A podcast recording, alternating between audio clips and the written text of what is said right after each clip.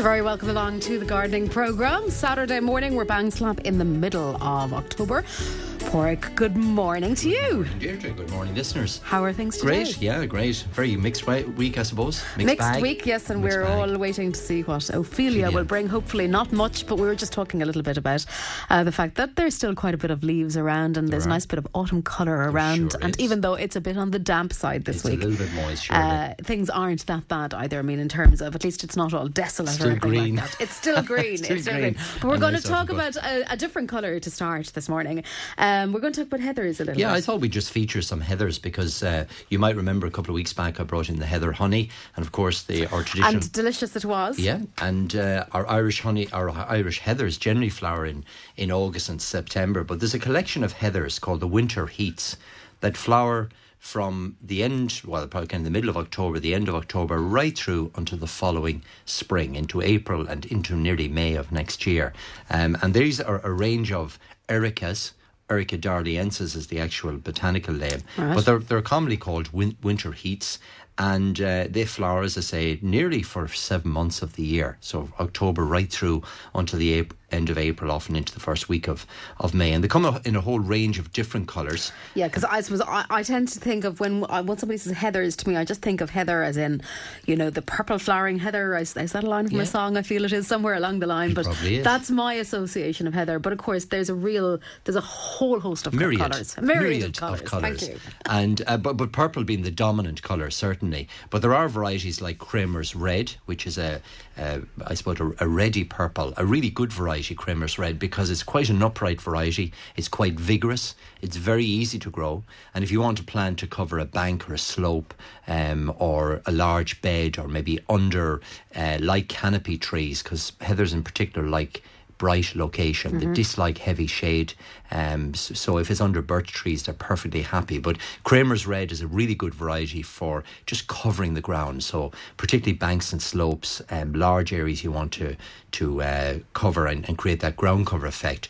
Then Kramer's Red is a really nice variety. There's an, uh, one to contrast with that. Then is one called White Perfection, Oh, which is right. pure white. It's a colour of snow. So the two colours contrast very well together because they're fl- flowering through the winter period.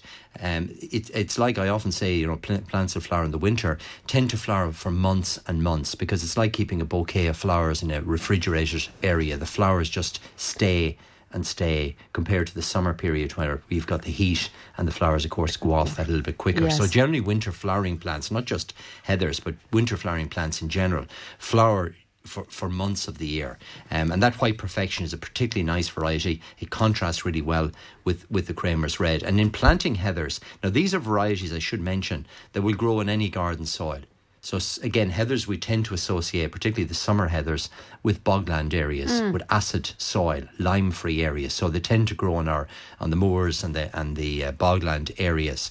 Um, but the winter heats will tolerate any soil. So they'll grow in limey soil, they'll grow in acid soil, they'll grow in neutral soil. So as long as the, the soil is, and it doesn't have to be very fertile. There are, there are plants that actually do a little bit better on impoverished soils. So if they've got very rich soil, they tend to grow taller and maybe a little more, more leggy. Whereas on on uh, less in, less you know more inferior soils, they tend to be more compact and better flowering. So slightly impoverished soils are very good. So hence slopes and banks tend to suit them very well. Um, so plant them now. Plant them in groups of fives or sevens of the one variety. That's important because you want to recreate that that uh, bogland effect of, of a sweeping carpet Yeah. with with so the bushiness really comes out when you Ab- when you do the multiples. Absolutely, and you get this uniformity as well because you've got seven or eight or nine Kramer's red together, and then again another cluster of of um, white perfection in groups of fives or se- seven. So you get this Persian carpet effect of of big sways of of colour. Um, another lovely var- variety is one called Furzey, which again has yellow foliage and pink flowers. So is that we, we so we think of I suppose the, the furs that we see Exactly. out uh, you know in the Very in the sim- landscape during the summertime. Exactly, and again with because Furzey has the uh, the foliage is yellow, you get the colour twelve months a year, but then the pink flowers protrude then during the winter period. And another lovely variety called Fox Hollow, which again is it's a it's a foxy orange colour in winter in through the foliage. So the foliage is predominantly yellow in summer. Then, as we get into the colder parts of winter, the foliage changes colour and it produces a pink flower as well. And there's a lovely variety then called Darley Dale, which is a light pink, shell pink colour. So, and they're just a few of the varieties. There are many, many different varieties of the uh, the winter wheats, the Erica darleyensis. If you've got them planted in your garden, they will be coming into flower very shortly there's no pruning or there's nothing to be done at this time of year, except I often advise introducing some spring bulbs through them, particularly dwarf bulbs like crocuses, snowdrops, um, jetfire narcissi that only grow uh, maybe eight, in, or eight inches or nine inches in height. So low spring flowering bulbs. If you plant them beneath the heathers, they'll come up through. They'll force their way up through the heather. They'll flower in the springtime and die back down again, and the heathers will smother them during the summer months, keeping them very tidy and neat. So it's a great way to mix companion, companion, planting. planting yeah. yeah, and we talk about that quite a lot. And remember that the heathers are going to be flowering right through Christmas into early spring, and then you have the bulbs coming into flower, um, the, the snowdrops, the, the dwarf daffodils, the narcissi, dwarf um, muscari, which is already blue, like a like a um, we call it the grape hyacinth, but it flowers like a bluebell, but it's quite short. So muscari, a lovely bulb mixed with heather. So you're introducing a the colour of blue, blue, into the garden. So really, I suppose my advice is if you've you know if you if you want some colour for banks and, and borders and beds, ground covering effect because they're great for suppressing weeds as well. Once they get established, for the first couple of years, you do need to keep them weed free. But apart from that, they tend to cover the ground and just swamp the ground completely. The heathers and during the summer months, the foliage is quite a nice colour. I suppose, yeah, I was just going to say. So uh, you know, if they are there all all year round, how does one, I suppose, bring in then? Maybe your more traditional kind of uh, summer planting with heathers. Yeah, well, you can always mix some shrubs mm. with them, as, if you will. The, if you wish, the the traditional thing was to mix conifers.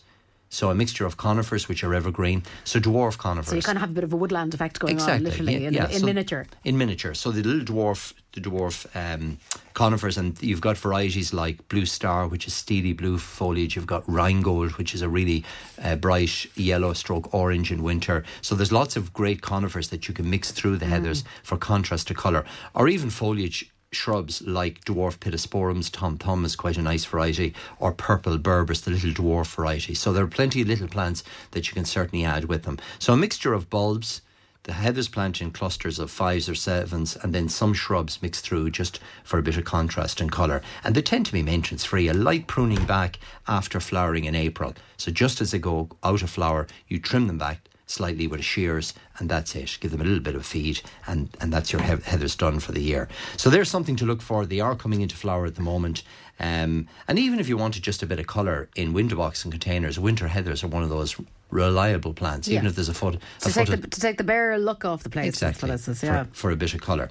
So the other plants I brought in, Deirdre, were uh, we had talked, on the other end of the spectrum. The other end of the yeah. spectrum, exactly. We talk, were talking about house plants a couple of mm. weeks ago, and uh, I think last week we had a question in about the jade plant. So is this the jade plant that this we have? This is the jade plant. This is the jade plant. Yeah. So are, are, these are all? I suppose are the succulents? Is that what we call Some them? are succulents. Yeah. Right. The, these I would class these as the easy, no nonsense indoor plants. I mean, if you want something that's just super easy, I brought you in four plants that I can highly okay. recommend. So, now, remember with plants, yeah. what do plants do? So indoor plants absorb CO two, what we excrete. So car- carbon uh, dioxide, they actually absorb that through their foliage, um, particularly at night time. So they're taking in what we exhale and they're releasing oxygen. So they're fantastic to introduce into office environments. I actually brought this one from my uh, from my team's head office in, okay. in Spencer Street. Um, so I went in this morning just and robbed one of their plants. So this is sitting on one of the desks, um, and I noticed the guys have overwatered it slightly. Oh, but anyway, I'll talk about that in a minute. but so this is the jade plant. But plants are great in office environments, in home environments. We're sticking on the central heat at the moment. Our homes tend to be very stuffy Mm. for the winter period, and plants are a great way to introduce colour and something interesting, but also to introduce a plant that's going to um, live with us, as Right. it were, as in they're taking in what we the, the CO two that that we breathe out, and they're releasing oxygen at night time, and they're also great for absorbing a lot of the, the pollutants that we have in our homes now, um, deodorants, for example, you know. Uh, all the various sprays that we use in the And house. we tend to use, and sometimes we tend to use an awful lot of sprays. I think, um, and I have this was a bit of a bugbear of myself. Uh, maybe too much so in our efforts to keep things really clean, Clean and and sterile. tidy, yeah, we can kind of go a small bit overboard, overboard. occasionally. Well, they do say that that the average household, the air within the average household, can be up to ten times more polluted than the air we breathe outside, Mm. and you can understand that with with our homes being so insulated now. So plants are a great way to introduce. Um, and and I did this recently. Um, we were chatting about houseplants, and people often think, well, they're oh, they're too much trouble, they're too much hassle. And some houseplants are. They can Right. be difficult to mind. I recently had actually had a customer from uh, that has a summer home in Achill, and they told me that they hadn't been back for 18 months. Now that's a year and a half. And they have cacti. Oh, was everything still alive? The was. cacti was actually flowering when they went back 18 months later. Happy out. so Happy out with no some heat passed on it. Some plants do very well on Yeah. neglect. So the plants are brought in today really do are easy to grow. You will only kill them with kindness. Okay, is this one is this one suffering a little bit from kindness? Well, this is the jade plant, Mm. and, and as I say, they, it's actually slightly overwatered. So this plant should be watered every six weeks. So every month and a half, it needs watering, and it's repotted every three to five years. Right. You see the leaf. So the the leaf leaf. is very succulent. The Yes, stem is, very succulent. Yeah, and it's nice and shiny and healthy. It's a lovely shiny. It's yeah. a super easy plant to grow. It'll grow in shade or it'll grow in full sun. So if you've got a conservatory or a really bright windowsill, you can sit it there. If you've got a darker room, you can you can put it there as well. And it's one of these plants. They call it this. Uh, you remember, might remember last week I mentioned it's often called the friendship plant. Yes. because it's given particularly around wedding or any family ceremonies because it's a plant that will live for over 50 years. So people have Okay, it for so it has a- sense of longevity about the thing. Absolutely. Right. It also is super easy to propagate, so you can propagate it from the little leaf. From the leaf that you've handed I, me here. That I handed you there. Simply stick that in a pot and it'll grow. Or you can take a small little stem cutting like we would with a traditional plant. But a very, very easy plant. What I often get from people is that they, they, they, they come into the garden centre and the question is, my jade plant is now three feet tall, it's 10 years old, what am I Mm, what going to do? do with it? And you can always prune them back. They respond very well to pruning because back. at the base there, I'm looking at, so it is kind of there's a woody. It is it's a a woody, woody stem. yeah, Yeah, woody yeah. succulent stem. It, it mimics a small tree, I Yeah. suppose, in time. And a, a little tip, if you have it in the gar- in the house, is to pinch it back. So take the, the tops out, like I've just done there. Yeah. Remove the very tops, and that'll help to thicken the plant out. You can propagate those little tips as well, but it keeps the plant fat and full and low oh. and bushy. Oh. Okay. But remember, every six to eight weeks it needs watering. And repotting every three to five years. And So what kind of soil there? Just Uh, ordinary, reg- regular, compost? soil, John Innes based compost with a little bit of, of soil mixed into it. So if you buy your regular John Innes compost, that'll be super. And maybe feed it two or three times during the summer period, and that's it. I mean, it's a really no nonsense plant. Yeah. The other one I brought in again, this is I took from my own windowsill this morning from the. Um, this is the medicine plant So this is the aloe vera. aloe vera, often called the medicine plant because it's just a great plant for medicinal uses. And the liquid, you can actually cut the stem and use the stem if you've got any scratches, abrasions, any sort of skin irritations. It's fantastic for that. Once you cut it, it'll re-heal itself, of course, and you can keep the piece. In the fridge and use it repeatedly. Use it um, over the a gel number kind of of weeks. comes The out of it. I've used it myself. Yeah, yeah. So it's a really simple plant to grow. Again, it's one that would need watering about every six weeks. Um, every two months over the winter period, and again you repot it every two to three years. So again, it's a it's a no nonsense, easy to grow plant. Likes a bright location, so somewhere bright and open. Um, but apart from that, it's so easy to, to grow. and there are lots of different kinds of aloe vera. There Am I they right are in saying that? This is barbatus. It's, it's the, the common variety, but there are small um, varieties as well, shorter varieties, more like a cacti variety. There's hundreds of different aloe vera. This is generally the one that's used for cosmetic purposes and for the it produces the most. for- yeah, it- so yeah, burns and exactly. spots and things like exactly. that. We won't have sunburn at this time Yeah, of year, but, it's great for all of that, or any Yeah. skin irritations, Yeah. or even just using the gel on your skin because it, you know, Great. aloe vera is used in so many properties. The next plant I brought you is a plant called the snake plant. Oh, so this is the snake plant that This we mentioned last plant. week or the week before, yeah. So it's a the botanical name is a plant called Sansevieria. And it comes to us from South Africa. So this, I suppose, for for those people who are uh, not familiar with the snake plant, is it's quite a it's quite a substantial uh, plant in size in that it's the tallest of the ones we have in. So I, am guessing does it grow very hyporheic? No, uh, and it's quite frond like. I mean, there's I suppose it kind of reminds me a little bit of seaweed to a certain degree, except that it is vertical rather than on the ground. I love your imagination. so there's my there's my description of the snake plant this morning. I showed my son. Yeah. That, I held it like this, Jimmy and Luke, and I said, "What does that plant remind you of?" Go on, oh, right? I see the snake like. No, no. It's like a tongue. It is like a tongue. Yes, right. That's true. Yes. So its other name is mother-in-law's tongue. Oh, right, the famous mother-in-law's tongue.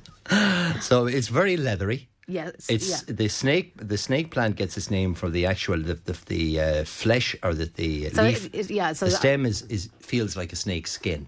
Mm-hmm. Feel it there, and it's it's very smooth. So yeah. Very smooth, um, nearly cold to touch, okay. and it's variegated. It's got that got variegation in the leaf super easy plant to grow. I mean, if you want the easiest of all plants, then this is the plant to grow. So the snake plant or Sansevieria, um, again, you'll only kill it with kindness. Water it every two months, repot it every three to five years again. You can propagate it by division. Yep. So can, you can split it in two or three pieces if you have an older plant because it produces new stem. Funny enough, it's actually in the asparagus family. Oh, okay. And asparagus produce their new shoots by underground stems all the time, and that's what the Sansevieria does as well. It produces new. You'll see the new shoots. Oh, see I it just see it here. Up, yes. Yeah. So it, right at the edge of the pot, it produces new shoots, and they can be propagated by division, but it also can be propagated by literally cutting the stem and putting it into a pot. But again, if you want something really easy, I mean, they're trouble-free, easy to grow. They'll grow in shade, they grow in full sun, they grow in an office environment, they grow in a bathroom environment. Um, so any of those three, I, three I can highly recommend. And, and one of the, the oldest plants. The spider. This is the spider. Yeah, plant. now feel feel feel the weight of that. Yeah, I know. It's I bone dry. It's bone dry. And that's what it likes. And many is many, that what it likes? That's what it likes. Periodically, um, leave the plants to, to dry out completely. I mean, I'm, I'm not letting the plant collapse. It's still Yeah, it still it's looks still- yeah, it's got- looks it's- really healthy. But but I let the foliage or the compost dry out just between watering, uh, particularly at this time of year, um, because overwatering is the biggest killer of indoor plants. But the spider plant again is great in bathroom settings. It likes that kind of moisture in the air. It's called the spider plant because it produces, like strawberries, it produces little offsets and little baby uh, plants. Yeah, what should we do with those? Should you we can pot them up. Can you can you? can Can you- leave them just for decorative Yeah. purposes and leave them there, or you can simply cut them off, put them into a pot, and you've got yourself a new plant. And spider plants were very very common years ago. People would give them. Mothers would give them to daughters, and people would pass them around because they were like strawberries. Yeah. they were so easy to propagate. But it's a it's a bright variegated plant. Lovely colour in it. It'll tolerate shade as well. You could use in a sitting room environment, in a in a um, kitchen environment, in a bathroom environment, anywhere like that. It doesn't grow terribly big, about a foot in height, maybe two feet in diameter in time, and then it produces all these little offsets. So it's actually a plant that you could hang up as well because it tends to slightly uh, trail or hang over, and particularly when it produces the offsets, they hang quite, Quite a a bit bit, down. yeah. So there are three super easy plants to grow: the spider plants, the aloe vera or the medicine plant, if you like something medicinal, the sansevieria or the snake, snake plant, plant. and then the jade plant or friendship plant, uh, it's often called as well. Either of those four, I can highly recommend. You cannot go, go wrong, with. Okay, well, I I do have a spider plant, and I had one. Yes, and actually, uh, it was a gift from my next door neighbour, um, who is a is, a great gardener and has lots and lots of house plants. And um, they, but I did notice that so the the, the offshoots, as you mentioned, Yes. and I was wondering, oh, do I cut them off or do I leave some them people, there, or what do I yeah, do? some them? people dislike them because they, they It unbalances the symmetry. Yeah, and it can make them maybe look a little bit untidy. Yeah, so yeah. you can trim those back if you wish and just remove them completely. Okay. That's the plant trying to pr- repropagate itself. It's producing these little offsets. Yeah. So you get a kind of a stem and then the little baby uh, spider plant at the end. yeah. And you simply pot them up, give them to, to, to your own family and friends if you wish. Or just cut them off and get rid of them, whichever you prefer. Um, you won't. The plant itself will continue to grow healthy, and in, in time, if you want to, you can propagate them by the little spiders, or it propagates well by division as well, by literally Cutting. cutting the plant up and and and. And does it grow continuously or has it growing phases? um, well, it, it, most of the house plants tend to grow during the summer months. So as we come into April, May, they, they kick into growth. Now, there's always some growth Yeah. over the winter, you know, maybe a couple of centimetres of growth over the winter period because our homes tend to be warm and we have reasonably good light levels during the, the winter period. But, but mainly, the, the, the active growth is in springtime. So the time to repot most houseplants would be late March, early April, just before they kick into growth. So really at this time of year, we're putting them into dormancy. We're cutting back on the watering, as I've done with that spider plant. You know, I mean, that won't get a drink of water for another couple of days. Um, and, and then we'd leave it maybe another two weeks before we'd rewater again, or three weeks. With the Sansevieria and the aloe vera and the jade plant, certainly every once every six weeks to eight weeks is sufficient. Okay. So, like watering maybe two or three times over the winter period. and Okay. That's all that's going to be required with them. Okay. So, could it be any easier? It could be any easier. Well, you know. You'll have to go to artificial. Tried, tried and tested. Uh, But remember the benefits. That's what I, I, I suppose the key message that the benefits of having houseplants in the home. Uh, it's not just the oxygen they produce; it's also therapeutic. Having plants, it makes the home look better, It nicer. I does, and it is nice to have a little bit of greenery around. I think myself as Exactly. well. Yeah. Now so- don't don't forget not to water Yeah, or to to to water water them them, when it does come yeah. around to that period. but let them let them go dry. That you know, I nearly judge them by weight rather than looking at the compost. So nearly lifting the plant up, and if you, if it's kind of on the if it's, a- light, if it's very light, if it's light, if all you can feel is the plant. Exactly. Or with some of these succulents, they'll They tell you because they'll, s- they'll start to droop ver- ever so slightly, and then you just water them and they perk up again. Okay, a lot of information there on heathers and houseplants. Uh, we have lots of questions too in Okay. I have a couple of crinodendron shrubs I got from Horkins a few years ago. Mm-hmm. They're now over 10 feet tall, goodness me, and need cutting back, but they're still in flower and will soon will it soon be too late to do it. I also have an Olearia daisy bush and the same applies. What should I do, says Tom? Okay, well, crinodendron is the Chilean lantern and comes to us, funnily enough, from Chile um, uh, by a great plantsman. Um, uh, I think it's, it's it's crinodendron hookerianum. The the uh, so anyway, not 10 get into foot tall is it's ten foot tall. It's doing really well. Do and they lo- normally grow that big? They do because Yeah. they love our Irish climate, our mild Mediterranean. Uh, you know that the Gulf Stream Yeah. gives us that extra growth. So ten feet is is that's a great uh, and it's a super plant because it retains the leaf in all through the winter and the, has produced these beautiful lanterns then in March, April, May. Now you often get a couple of flowers at this time of year, but you'll often you'll notice on the plant it actually produces the flower embryos at this time of year. So if you prune it now, you're going to remove all of those. So Tom needs to leave the plant alone, let it flower in the spring, and just after flowering, so maybe the second week of May or the third week of May, whenever the flowers begin to go over, that's the time to cut it back, Tom. So he could prune it now, mm. and and the, it won't damage the tree, but you're obviously going to remo- remove thirty or forty percent of the flowers for next season. So my advice really is to leave it alone. Come next uh, let it flower in the spring, then cut it back, feed it heavily because whatever growth it makes this coming summer, it'll flower again on that the following spring. So leave the pruning over. The olearias, uh, again, I would leave the pruning of the olearia to springtime as well. Again, allow it to flower and then cut it back. Um, so anything, any of the kind of spring flowering plants, you don't do any pruning at this time of year because you're you're physically removing the flowers. So things like camellias, rhododendrons, yellow forsythia, um, red, the red, uh, red currant ribes, and the crinodendron, uh, azaleas, any of those. If you prune them now, you're removing the flowers. So just be careful about that. Leave them alone until springtime. Now, I have a brilliant crop from my beetroots this year. How do you cook them for pickling? we're not a, we're not a cookery program. Well, I, I remember last Well, year you telling well- me you, you made chips or something from yeah, them. we didn't will. I made I've made beetroot crisps, uh, Oh, crisps, before. Yeah, crisps. yeah, yeah. Um, so they're really delicious. Um, too delicious, perhaps. Um, Hmm. so the way I did that was literally just uh, kind of slice them very thinly. If you have a mandolin, that's um, you know the handiest way, but mind the fingers. And and um, just put a little bit of oil on them and put a low Sounds heat delicious. on, and in they go. And they, um, I, th- I can't quite remember quite how long I left them in for, but probably thirty or forty minutes.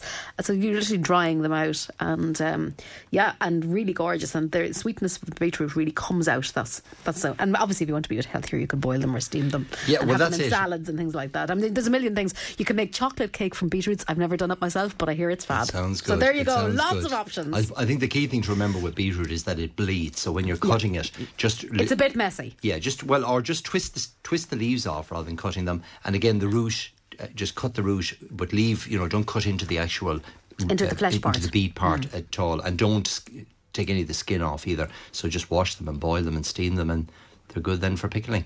And But it's been a great year for root crops in general. The Yeah. moisture coming into the autumn, carrots, parsnips, beetroots in general have done very well, very well. And now is the time to be harvesting them. You need to get them out of the ground before the winter truly kicks in. Okay, so you've yeah you've lots of ways of Yeah. of, of, of, dealing with with them there. What's the best way to store pot plants over the winter? Some might come back in the spring. Uh, also, I'm getting my shrubs cut back next week. Any tips on how to care for them afterwards so they're ready for spring? Well, the, the, the key thing to remember with in pruning shrubs is, like I said, anything that flowers in springtime, and we define spring by anything that flowers from January to the first week of June. That's spring in Is the that gardening spring? world. Okay. Well, in terms of flowering plants, so if you've got plants that are going to be flowering, um, say for example, some of the viburnums are going to come into flower now over the winter period. So if you prune them now, you're removing all those blooms. So it's okay to cut back summer flowering shrubs. Um, you know, things like roses can certainly be pruned back. In general, lavatera, which I think we had on the program uh, last week or the week before. So a summer flowering plant certainly could cut them back, or maybe some evergreens, cut them back lightly now.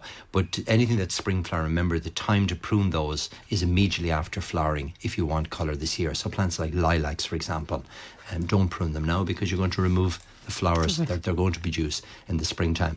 In relation to the pot plants and the indoor plants, just like as I said, just cut back on watering now, cut back on feeding, really give them a rest period for the winter, repot them then next spring and start the whole process off again. Great. Now, uh, could we ask Pork, what's the best stuff, the best stuff to plant in the polytunnel now for winter months? Um, I have a problem with, now it just ends with a G, uh, so I'm not sure that green fly or grubs or what might be, be the pro- anything. Well, what might be the problem in the you've ha- polytunnel? if you had a problem with, with green fly or, or disease in, in particular Mm. this year, use that dead fast um, smoke, the greenhouse smoke that I mentioned a couple of weeks back. That's very effective in polytunnels and in greenhouses. So, from memory, I think it covers um, six square meters of of area space. of, of space. So that's a you know that's quite a, a reasonably big gl- glass house or a tunnel, um, and that gets rid of any of the green fly bugs and any diseases. So you simply just light it, uh, light the little uh, dead fast container, leave it overnight, let the smoke do its business. It'll kill any pests and it'll kill any diseases that may be in the tunnel, and then you can plant the following day. So things like eh, you know Japanese onion sets, um, they- they come both in the golden and the red at the moment. Garlic can be planted. The cabbage pixie, I featured that before. It's brilliant in tunnels because it's a really small, compact variety. Um, you could also sow spinach in there at the moment. The plants of those are, are available. If you can get some lettuce plants now, put them in, and indeed you can sow some seed as well. So there's plenty of things that can still be used in in the tunnel. Great. And pot up maybe some spring bulbs. You know, if you want some Yeah, tulips so, and flower. yeah, so it doesn't have to be necessarily No, it doesn't have to be edible, ve- edible. edible no, it can be. It can be. Uh, you know, if you want to pot up plants or take cuttings of plants, that type of thing, it, the tunnel can be used for. Now, Pork suggested some evergreen climbers last Saturday. What was the fastest growing type with the winter colour? Um, I mentioned a few. The Yeah. one, the one that comes to mind there would be Cissus striata, the evergreen Virginia creeper, which retains its leaves. So it's very, very fast growing. It produces growth up to six, six to eight feet per year. Um, so very rapid. Um, and it holds this colour all year round, but it, particularly in the autumn, early and winter, it goes that plummy red colour. So it goes a, similar to the colour of Virginia creeper, but it retains the leaf. So that's the evergreen Virginia creeper or Cissus striata. Other evergreen climbers would include the blue ceanotus, the, the Californian lilac, which is lovely, pyracantha, which has is full of berries this year at the moment. It's got fantastic berries. Uh, Cotoneaster canubia is an evergreen variety. Cotoneaster good on walls as well. So there's plenty of other. Or the the, the, the other one I featured was um, the evergreen uh, jasmine, Trachy, Trachycarpus. Um, uh, so that's available as well as an evergreen climber. But the vigorous one is the evergreen Virginia creeper. Uh, now we I have thin tree roots coming in under a raised bed. Okay. I tried growing Japanese winter onions, but they're not great. What would Porrick suggest to liven up the soil? Or- Well, and, and onions are, are quite a hungry plant. We often don't associate them with being greedy, but they actually are because the amount of, of layers that they produce. So, fertile soil is important with um, with any variety of onion. And the Japanese onion set is one that you plant at this time of year. It grows through the winter, and you you use it then in spring and early summer. Um, so I would add some organic matter. You can eas- either buy farm manure in bags, composted farm manure that you can dig into the soil and add that to it, and add some compost with it. What you have there with the roots of the trees is extra competition, and the trees will be drying the soil as well. You may have a bit of shade there as well, so it might be more advisable to move the raised bed in time um, to, a, to a more open area. But certainly in the short term for this year, you could add in that composted organic matter, dig it into the soil, um, put some slow release fertilizer in it as well, and replant the Japanese onion sets. There's still plenty of time to plant them. And garlic, you can use garlic with them as well, um, and that'll, again grow right through the winter period. Lovely. Uh, now, uh, when is the right time to prune apple trees? Are we there yet? Well, another couple of weeks. Um, I mean, if you had to prune them and you want to get out there, you would, you'll do no, no damage at the moment, but they Yeah. still have their foliage on them. So generally speaking, it's left till the first or second week of November when the leaves have fallen. You prune back this year's growth by two thirds. So whatever growth the apple trees made this year, prune back by two thirds. Remove any damaged wood. So if you see anything with canker on it or crossing branches or anything with a damage on it, remove that as well. And it's a good idea with older apple trees to selectively take out two or three of the older stems as well, just to help to rejuvenate the tree. And the other th- advice I would suggest which with if you've got an orchard or some apple trees or pear trees or even soft fruit like blackcurrants is to treat them with the winter wash. So Right. once you've done the pruning, you clean off the bed, you apply the winter wash, which cleanses the, the stems of the tree and cleans up the ground as well around the base of the tree. And that's also can be used on roses. If you've got a rose bed and you want to clean it up, do the pruning and then put on the winter wash, and that again helps to, to clean up the stems of pests. And protects things for the for next the- season. Correct. Now, I've a lot of buttercups on my lawn. I suppose there's a good bit of growth, even though things There are is. wet at the moment. Well, Still, that's why there's so many buttercups because they It- love the moisture. It's about three years old. Uh, the lawn now Okay. itself is about three years old. It's doing well, but lots of yellow buttercups in all areas. Is this is this the right time for this? Yeah, well, you to can you can treat them now, and broadleaf Yeah. weeds in lawn. If you treat them in, in the autumn, you tend to get a very good kill. But buttercups are a sign that the soil is um, moisture retentive, retaining the moisture. Buttercups love uh, to grow with their feet in, in water or, or in very moist. So in a very dry lawn, which we don't necessarily have, Have around here, often, yeah. uh, you, you know, you won't have buttercups that won't survive. But so my advice really would be to feed the lawn first of all. Put on an autumn feed, an autumn lawn feed. Um, you can get uh, Hygeia do a very good one that has a moss control in it as well. So put that on, allow that to work. It'll soften up the buttercups, and a week later apply Dicophar or any of the lawn weed treatments, and that'll eliminate or help to control the buttercups, and it'll also control other broadleaf weeds like clover and plantain and so on in the lawn. So it's a good time of year to actually treat the lawn. Okay. Or if I'm taking something out of the lawn to putting something in, would crocus be okay to plant in my lawn? Will they get in the way next spring when it comes to cutting the lawn? Ah, no, not really. If you plant them now, um, the easiest way to plant them is actually just to lift. Sod, to sod the lawn, which means lift, physically lifting maybe an 18 inch by 18 inch square of the lawn. So Yeah. literally go down with the spade, slight and slightly li- lift up the grass, right. plant the crocuses, and just pop, Pop the back down again. the grass back down again. It's the simplest way to, Oh, to plant them. So Okay. literally just cut a square, you know, or a rectangular shape, or it doesn't matter, a circular shape if you wish, and literally undercut the roots. So you're only going down maybe an inch, two inches at most. Mm. You're lifting the grass, put it to one side. Put your bulbs in, and you want to put crocuses very close together. So in a cluster, you so might you'll be have a real nice bit of colour in one section of the a lawn. big punch of Yeah. colour. Um, Sounds uh, lovely, actually. Yeah, and then just literally take the piece of of uh, grass and plonk it right on top of the crocuses, and they'll force their way up in the springtime. They're generally going out, going out of flower as we go into April when it's coming round the time come- of year. Now you might have to leave it a week later than normal. Uh, but you can allow the crocuses to flower, then cut your lawn. And a good idea is is maybe around Christmas time or, or in early January, f- before the crocuses start to emerge. If we do get a bit of dry weather, give the lawn a little bit of a mow, just have it reason, reasonably tidy, and then allow the crocuses up. And other dwarf bulbs like snowdrops work really well in uh, lawn areas, and they're, they're lovely to see. There's a great splash of colour in the springtime as the crocuses come up. So they're a great pa- parkland um, or lawn bulb to use. Okay, great. We're going to take another quick break, Porrick. Um, Okay. Well, lots more questions though after these. And you're welcome back. Right, sure. We'll go. To, we'll start with the last question, and we'll move backwards shoot. there. And it is, I suppose, uh, you know, d- one that we get uh, every so often. But this time of year, if people are thinking about putting uh, something on a grave, what would give grave a colour at this time of the year? And I suppose coming up to November, it'll be Yes, uh, of course. um, Yeah, uh, yeah. Day. So, uh, well, colour for the autumn, winter. Well, the heathers that we start with. The I think so. They yeah, would be brilliant. I think they're great. I, I I have seen them on graves, and they do really, um, I suppose, lift just the area. And I suppose they're low maintenance. They're low maintenance well, yeah. and they're easy grown and they'll tolerate any type of soil type. So they, they'd be super. You could put some spring bulbs through them if you wanted. The other plants that'll be flowering through November would be cyclamen, the autumn and winter flowering cyclamen. They're quite short as well and very colourful. Um, comes in shades of whites and reds and pinks and, and so on.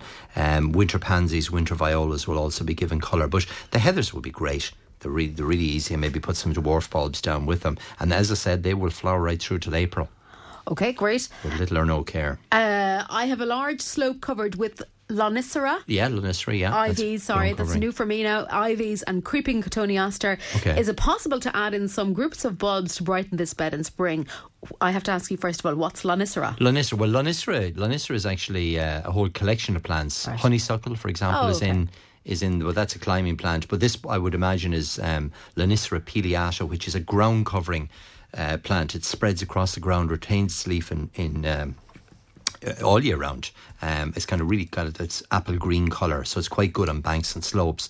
They also have cotoneaster and Creeping something else. and ivies. And ivies, Yeah. right. Well, look, yeah, the spring bulbs. So most of the plants that they have already are about a foot to 18 inches high. So you want something taller. You want taller bulbs that are going to force their way through. So you could put in some of the narcissi or daffodil family would be perfect.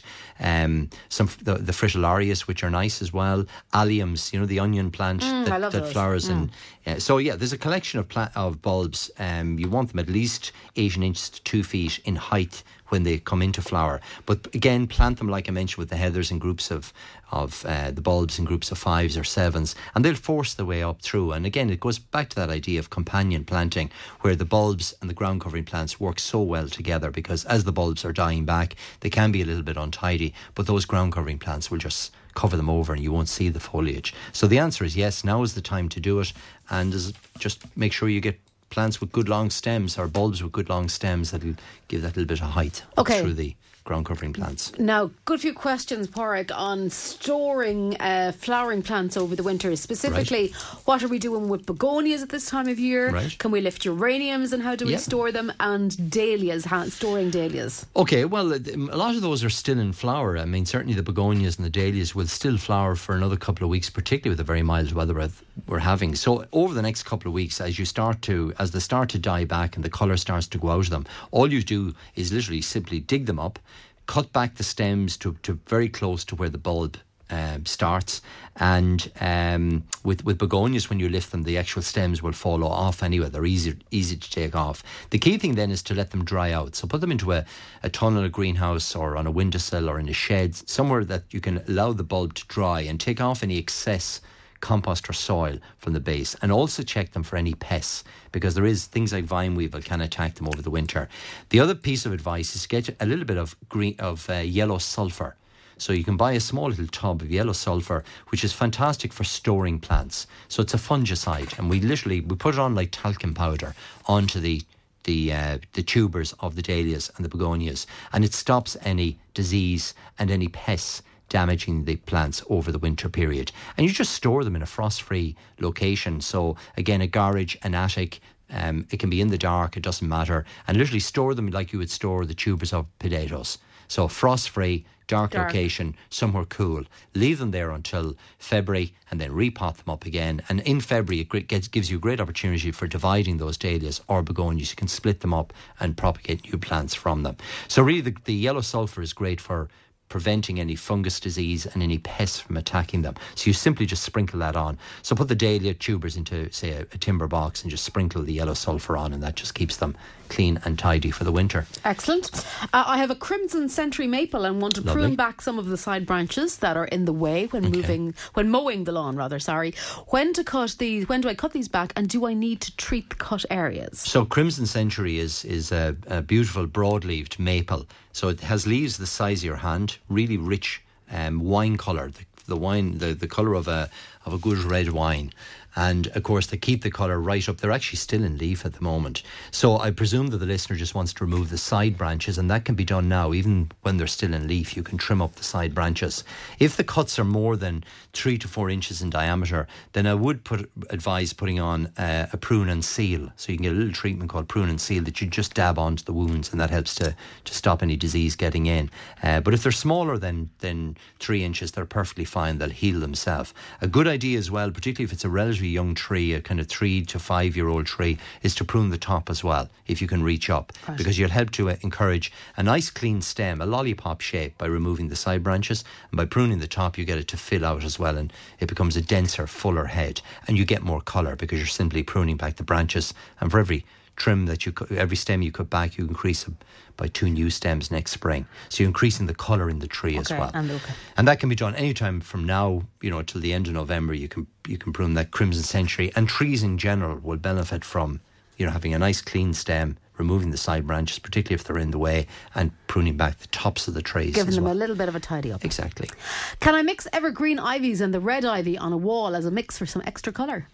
You can remember though that the uh, evergreen ivies are slower growing, so it would be I, I, the ideal scenario would be to put in the evergreen ivies first, give them a couple of years to establish, and then introduce the Virginia creeper or Boston ivy or red ivy into the to the uh, planting at that stage because Virginia creeper is more vigorous. So if you plant them all today, then obviously the Virginia creeper is going to be far more vigorous and more dominant and will take over an area.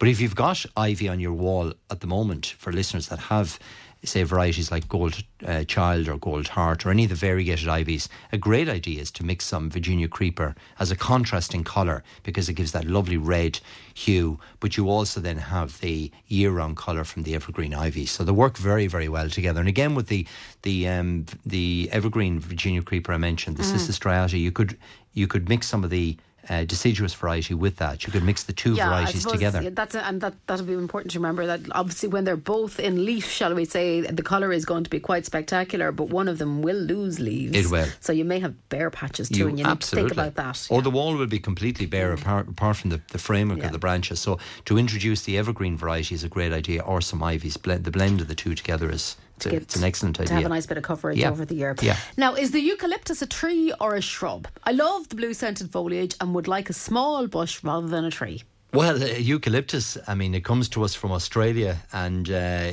in the wild it will grow 50 feet, 60 feet. That would be a tree then. That would be a tree. But having said that, if you prune it back, so for people that, that grow it for floristry work or if it's grown commercially, it's pruned back every year and it produces really strong growth, but it only grows to about five or six feet in height. Okay. So you, if you prune it on an annual basis, then you get fantastic colour because you get all the young growth has this really steely blue colour and it's used a lot in floristry work or for cutting. So if you're prepared to prune it back, you can keep it as a shrub, but it, if left untrimmed, it will make quite a large tree in time. And there are different varieties of eucalyptus, but they all tend to be relatively vigorous. So um, if it's pruned back on an annual basis, you can keep it as a shrub, definitely.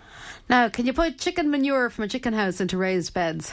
You can once it's uh, weathered. So the ideal thing is to take it out of the chicken houses, store it somewhere, So kind of let it decompose. let the bit. Mm. rain at it, let it decompose, and you could mix it with other materials. So we're talking about composting Mm. last week. So if you've got grass clippings, leaf litter, household uh, litter that will actually decompose, like newspapers and so on, then mix the chicken manure through that because that'll actually get the bacteria going for you.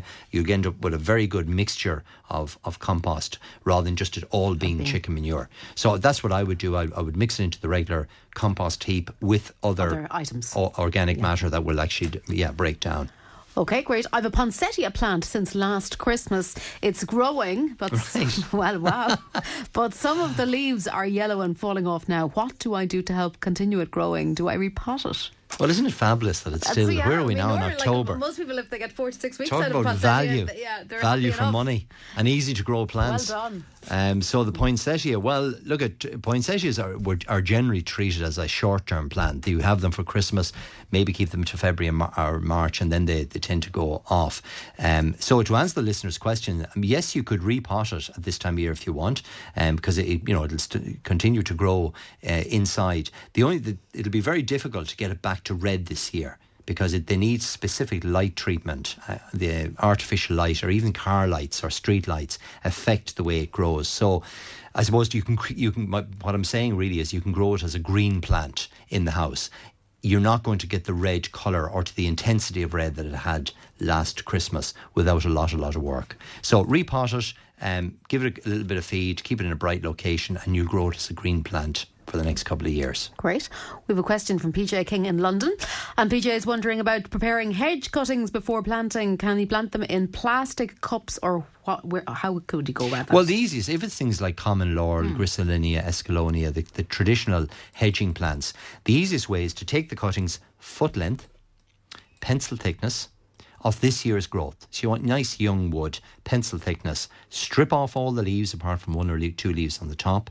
Dip them into rooting powder. The easiest place to root them is in a trench out of doors or a deep box, so an old fish box or something with good drainage in it. Uh, the plastic cups will be just too small for them, or just a piece of space in the garden. It could be in a raised bed, it could be in your veg garden in a flower border. So a small trench, foot deep, about you know maybe six to eight inches wide. Put some compost or gritty sta- sand into the bottom of that. Line in the cuttings and backfill with the uh, with your regular soil and leave them there for the winter, and they'll root over the winter period. Dig them up in the spring and plant them then where they're where they are to grow. Now, I have a horsetail weed just at our front pillars of our drive. We're planning on putting tarmac on our drive. What's the best way to treat this weed? How long would we need to treat it for? And is now a good time of year for the treatment? They want to permanently remove the weed. What they're afraid of is putting down the tarmac and then that the horseweed coming back in two As or it three can years do, and breaking through, I suppose. As Yeah. it can do, and and um, so mare's tail or horsetail. So that's our old friend. Our old the, friend. Yeah, a very persistent weed. It will come up through gravel and, and tarmacadam. The, if it's still green at this time of year, you can treat it with SPK weed killer. Now, depending on how established the weed is, the, the SPK will certainly knock it back and kill it back. But it depends how how um, old the, the weed is. Generally, it takes a couple of applications, a couple of years to eliminate mare's tail with re- regular applications of SPK. So my advice really is ideally if you could leave the weed, kill it, spray it now, leave it till next spring and spray it again. But if the tarmac has to go in and the weed comes through it, you can still apply the weed killer. Um, in in springtime, in, in March and April, or in May and June, as it grows through, if it does come through the tarmacadam. So repeated use of SPK weed killer will eliminate the mare's tail, but it has to be used on a regular basis. It's a bit like our Japanese knotweed. It's that kind of a, a persistent underground um, stem producing weed, and, and just persistence with it really is the only way to eliminate it. Digging it out is no good. The, the, the roots of mare's tail go down.